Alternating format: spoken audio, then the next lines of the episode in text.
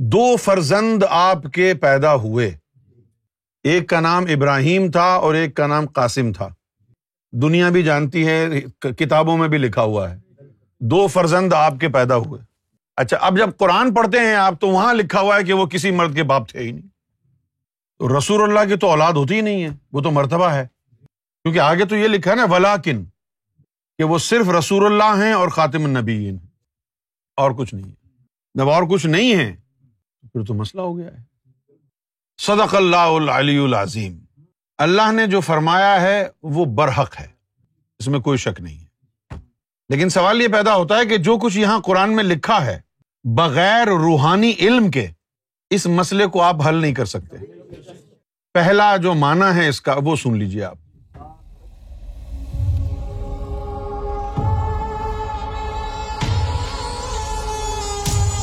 اب دیکھیے یہ اللہ تعالیٰ کے رموز و اسرار ہیں یہ اللہ تعالیٰ کی حکمتیں ہیں اللہ تعالیٰ کی پالیسیز ہیں ایک مقام پہ تو اللہ تعالیٰ یہ کہتا ہے فرمایا کہ کل ان نما انا بشرم مسلکم یو ہا الیہ ان نما الہ کم الہ واحد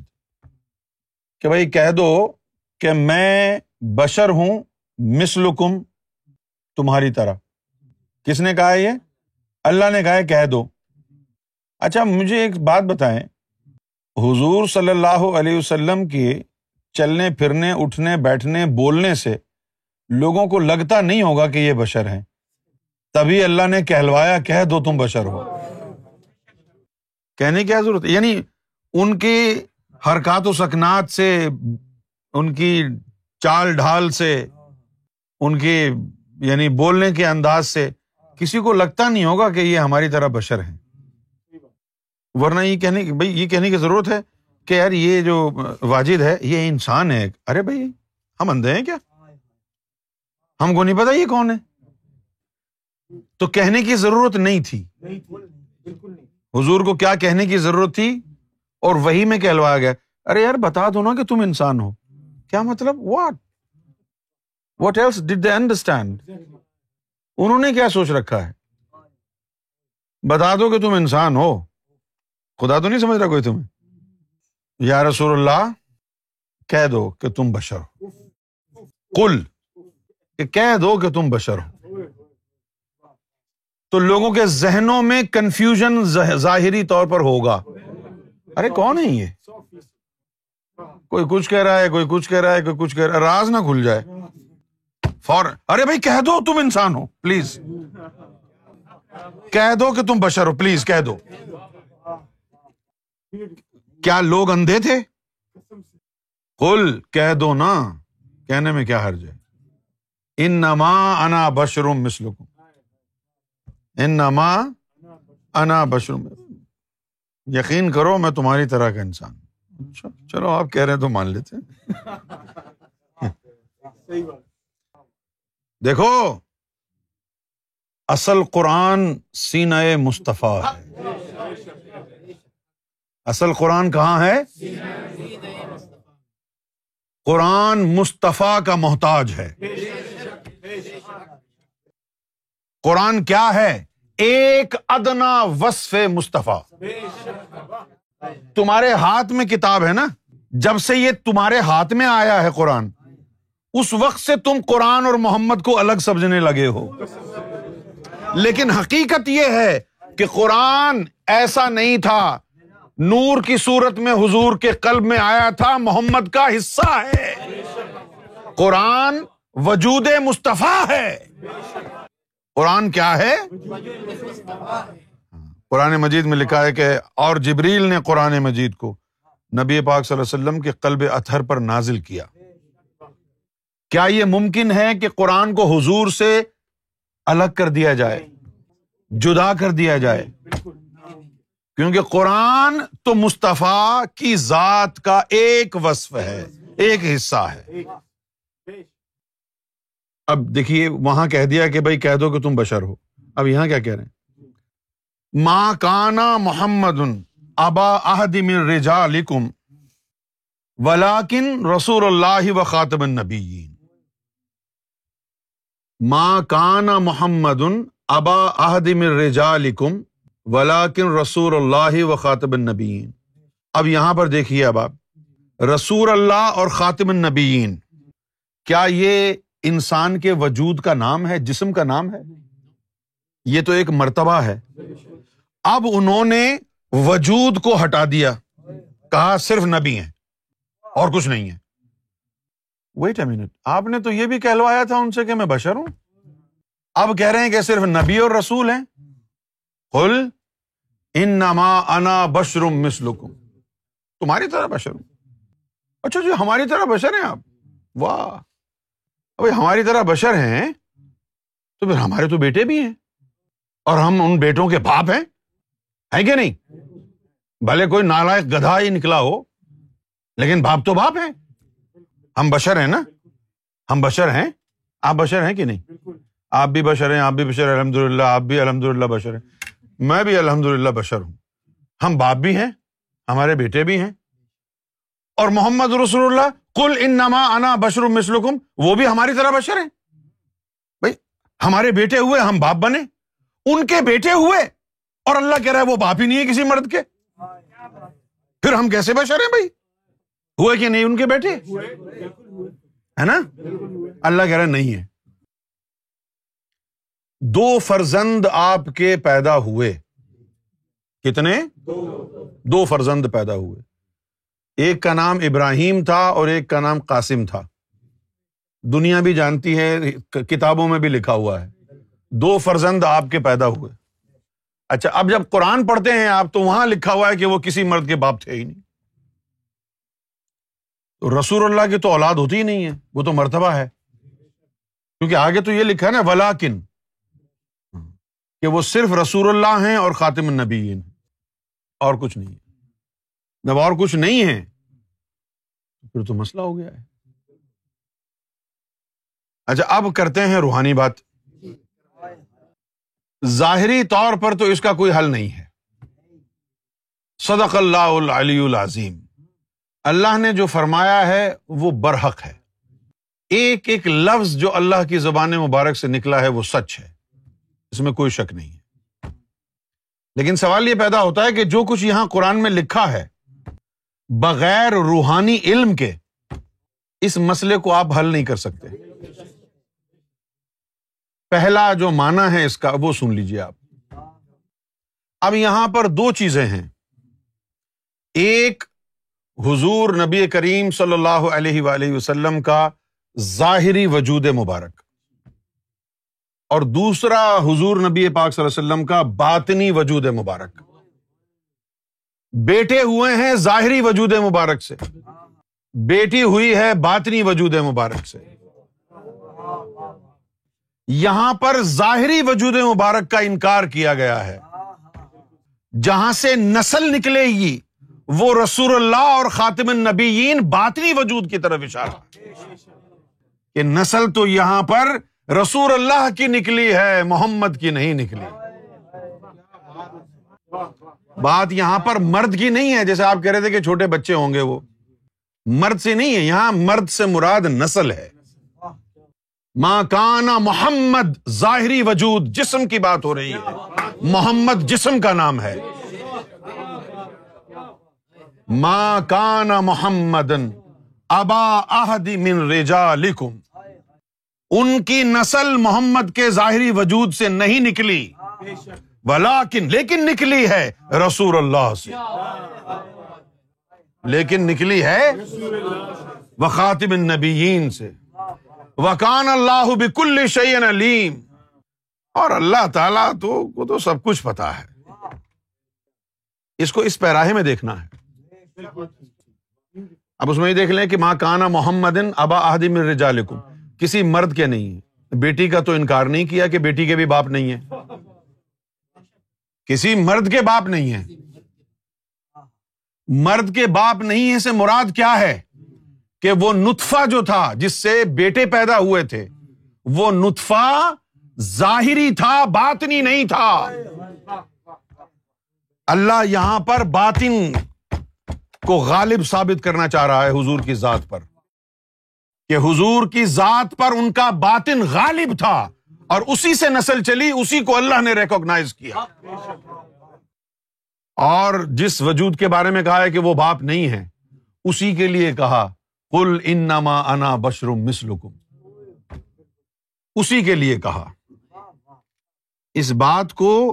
سمجھانے کا جو یہ طریقہ میں نے استعمال کیا ہے وہ اس لیے یہ طریقہ استعمال کیا ہے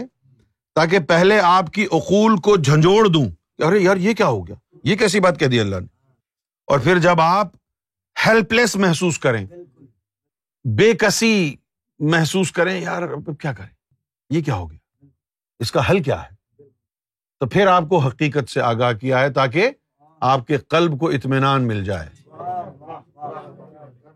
ولاکن رسول اللہ و یہ حضور کے باطن کی طرف اشارہ ہے آپ کو معلوم ہوگا میں نے پہلے بھی اس بات پر گفتگو کی ہے کہ بی بی فاطمہ کا جو ولادت مبارک ہوئی ہے وہ نبی پاک صلی اللہ علیہ وسلم کا باطنی نوری نطفہ ہے تفل نوری کا پھر ان کی جو اولاد ہوئی ہے وہ بھی تفل نوری کے نور سے ہوئی ہے جس کے لیے کسی نے کہا کہ تیری نسل پاک میں ہے بچہ بچہ نور کا تو ہے این نور تیرا سب گھرانہ نور کا وہ بات نہیں سے نکلا اچھا اب جیسے اللہ نے یہ بات کہی ہے کہ نہیں وہ کسی مرد کے باپ نہیں ہے اسی طرح ہم نے بھی ایک جملہ کہا تھا کہ یہ تلت یہ بابر یہ حماد یہ غفران یہ سرکار گور شاہی کی اولاد نہیں ہے تو لے گانے کا دیکھو یار صاف جھٹلا رہا ہے میں تو وہی کہہ رہا ہوں جو اللہ نے کہا ہے میں نے کہا ہے کہ تلت اور بابر جو ہے وہ سرکار گور شاہی کی اولاد نہیں ہے اور اللہ نے کیا کہا کہ قاسم اور ابراہیم محمد کی اولاد نہیں ہے بالکل پھر آپ کہیں گے یہاں کوئی حکمت ہوگی وہ حکمت کیا ہے وہ حکمت یہی ہے جب بھی کسی ہستی کی ظاہری نطفے کی اولاد ہوئی ہے تو یا تو وہ مر گئی ہے یا وہ کافر ہو گئی ہے بچی نہیں ہے کافر ہونا اور مر جانا اس سے بہتر ہے کہ مر جائے نو علیہ السلام کا بیٹا ایمان نہیں لایا نو علیہ السلام کافر ہو گیا نا جب وہ ڈوبنے لگا طوفان نوح میں تو ان کو بیٹے پر ترس آ گیا جب وہ طوفان نو آیا اور وہ ڈوبنے لگا تو نو علیہ السلام نے دعا کے لیے ہاتھ اٹھا لی اور اللہ کو کہا کہ اے اللہ میرا بیٹا میری آل سے ہے اسے بچا لے تو اللہ نے جواب کیا دیا کالا نو ہوں لئی سا من نے فرمایا کہ وہ تیری آل سے نہیں ہے ان عمل غیر ان کیونکہ وہ غیر صالح ہے اور پھر اس کے بعد فرمایا کہ فلا فلاح ماں سلکا بھی پھر دوبارہ اگر ایسا سوال کیا تو پھر تمہارا شمار اللہ نے فرمایا ہم جاہلین سے کر دیں گے اب یہاں پر بیٹے ہیں اس کے باوجود اللہ کہتا ہے تمہارا بیٹا نہیں تو اس کا مطلب یہ نہیں ہے کہ بھائی اللہ تعالیٰ جو ہے نا چوڑے میں سفید جو ہے وہ چونا لگا رہا ہے اس کا مطلب یہ ہے کہ اس میں کچھ سمجھنے کی ضرورت ہے کہ اللہ کا اشارہ کس طرف ہے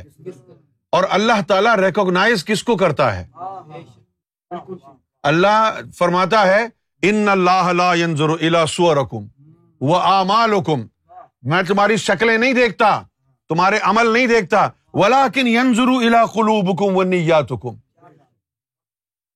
تمہارے قلب اور اس کی نیت کو دیکھتا ہوں اللہ تعالیٰ باطن کو ریکوگنائز کرتا ہے ظاہر کو ریکوگنائز اللہ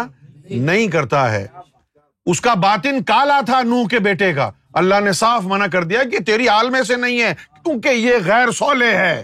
تو معلوم یہ ہوا کہ نبی کی آل سے جو ہوگا وہ سولے ہوگا اور جو غیر سولے ہوگا اس کی آل سے نہیں ہے یہ قرآن کا فیصلہ ہے نبی کی آل سے جو ہوگا وہ سالے ہوگا کیوں کیونکہ اس کی آل باطن سے چلتی ہے جو باطنی نطفے سے پیدا ہوگا وہ سالے ہوگا جو ظاہری نطفے سے پیدا ہوگا وہ غیر سالے ہوگا اور اس کنجر کی طرح مردود اور کافر ہوگا جو نبی کی آل سے ہوگا وہ سالے ہوگا پاسبل ہی نہیں ہے کہ وہ غیر سولے ہو ممکن ہی نہیں ہے کیا پتا چل رہا ہے کہ یہ جو اعلی مرتبت ہستیاں ہیں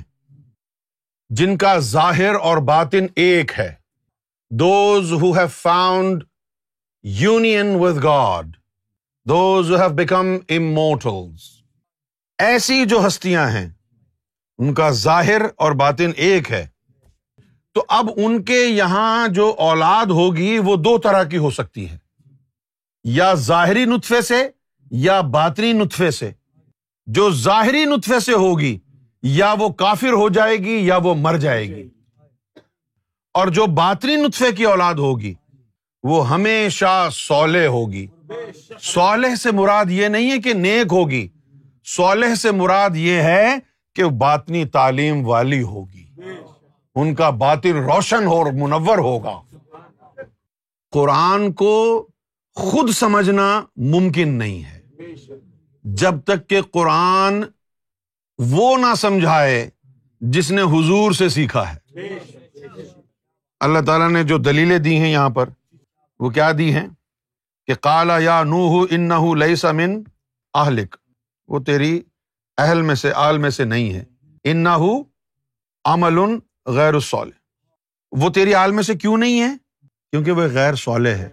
تو اس کا مطلب کیا ہوا جو آل میں سے ہوگا وہ ہر حال میں صالح ہوگا تو آل میں وہی ہوگا جو باطنی نطفے کی پیداوار ہوگا تو اب حدیث شریف میں آیا کہ بھائی جب آپ اپنی زوجۂ محترمہ کے ساتھ مصروف عمل ہونے لگیں تو یہ آیت پڑھ لیں کیوں بھائی ایسے وقت میں آیت کس کو یاد رہتی ہے لیکن سوال یہ ہے کہ کیوں باتھ روم جا رہے ہیں آپ تو آپ نے دعا پڑھنی ہے کیوں مسجد میں جا رہے ہیں تو دعا پڑھنی اللہ عمط ابواب اب مسجد کا دروازہ تو کھل گیا ہے اپنی رحمت کا دروازہ بھی کھول ورنہ مسجد میں جانا بیکار ہے اللہ افتاح لی ابواب رحمتی کا اے اللہ اپنی رحمت کے دروازے مجھ پر یعنی مسجد میں جانے سے پہلے تو مسجد سے باہر نکلنے باتھ روم میں جا رہے ہیں تو دعا پڑھیں یہاں تک کہ بیوی کے ساتھ مباشرت کرنے کا عمل آپ نے کرنا ہے تو دعا پڑھنی ہے باتھ روم میں جا رہے ہیں تو کیوں دعا پڑھنی ہے کیونکہ باتھ روم میں بدبو ہوتی ہے اس بدبو کے لیے ایک خاص جنات کی قوم ہے جن کی اللہ نے وہاں ڈیوٹی لگائی ہوتی وہ اس بدبو کو اپنے اندر جذب کرتے ہیں ورنہ دنیا میں گند پھیل جائے اب جب آپ باتھ روم میں جائیں گے تو کہیں ان جنات میں سے کوئی آپ میں گھس نہ جائے اس لیے پہلے وہ دعا پڑھ لو اسی طرح جب آپ بیوی کے ساتھ مباشرت کرنے لگے تو اس وقت شیتان کی مداخلت نہ ہو جائے شیتان کی مداخلت کیا ہوگی شیطان کی مداخلت یہ ہوگی کہ فرض کیا اس وقت آپ کے اندر شیطان گھس گیا اور آپ نے اپنی بیوی کے ساتھ ہم بستری کی اور جو بھی مادہ خارج ہوا اس کے اندر شیطانی نار بھی شامل تھی تو وہ بچہ شیطان ہوگا پیدائشی طور پر تو اس سے بچانے کے لیے نبی پاک صلی اللہ علیہ وسلم نے فرمایا کہ دعا پڑھ لو یعنی عام انسان کی بھی حفاظت کا اللہ تعالیٰ نے بندوبست کیا ہے تو اب جو خاص ہستیاں ہیں ان کے یہاں پر آل دو طرح کی ہوتی ہے جو ظاہری نطفہ ہے اس نطفے سے وہ بری الزمہ ہوتے ہیں ان کے باپ ہی نہیں ہے وہ اللہ کی نظر میں وہ ہستیاں صرف اپنے باطنی نطفوں کی ذمہ دار ہیں اور انہی کے باپ ہیں اور یہ بات آپ کو قرآن سے ثابت دین how come good souls born to non believers houses and atheists houses when they don't even know how to read those like that وہ ازلی مومن ہونے کی وجہ سے اللہ تعالیٰ ان کو ہدایت دیتا ہے ازلی مومن روح کی وجہ سے ان کو ہدایت دیتا ہے اور یہ جو ہستیاں ہیں یہاں پر وہ ازلی مومن روح ان کے باطنی نطفوں کی طرف بھیجتا ہے ظاہری نتفوں کی طرف بھیجتا ہی نہیں ہے اور جو عام آدمی ہیں جو کافروں کے ایتھیسٹ کے پیدا ہوئے ہیں ان کے یہاں تو ایک ہی نتفا چل رہا ہے نا ان کے یہاں دو نتفے چل رہے ہیں اگر عام آدمی کے بھی دو نتفے چل رہے ہوتے تو کوئی بھی مومن روح ظاہری نتفے میں وہاں پر بھی نہ آتی لیکن عام آدمی کا تو صرف ظاہری سسٹم چل رہا ہے نا تو مومن اور کافر دونوں ظاہری سے آئیں گے لیکن جو خاص ہستیاں ہوتی ہیں ان کا ظاہری اور باطنی دونوں چلتے ہیں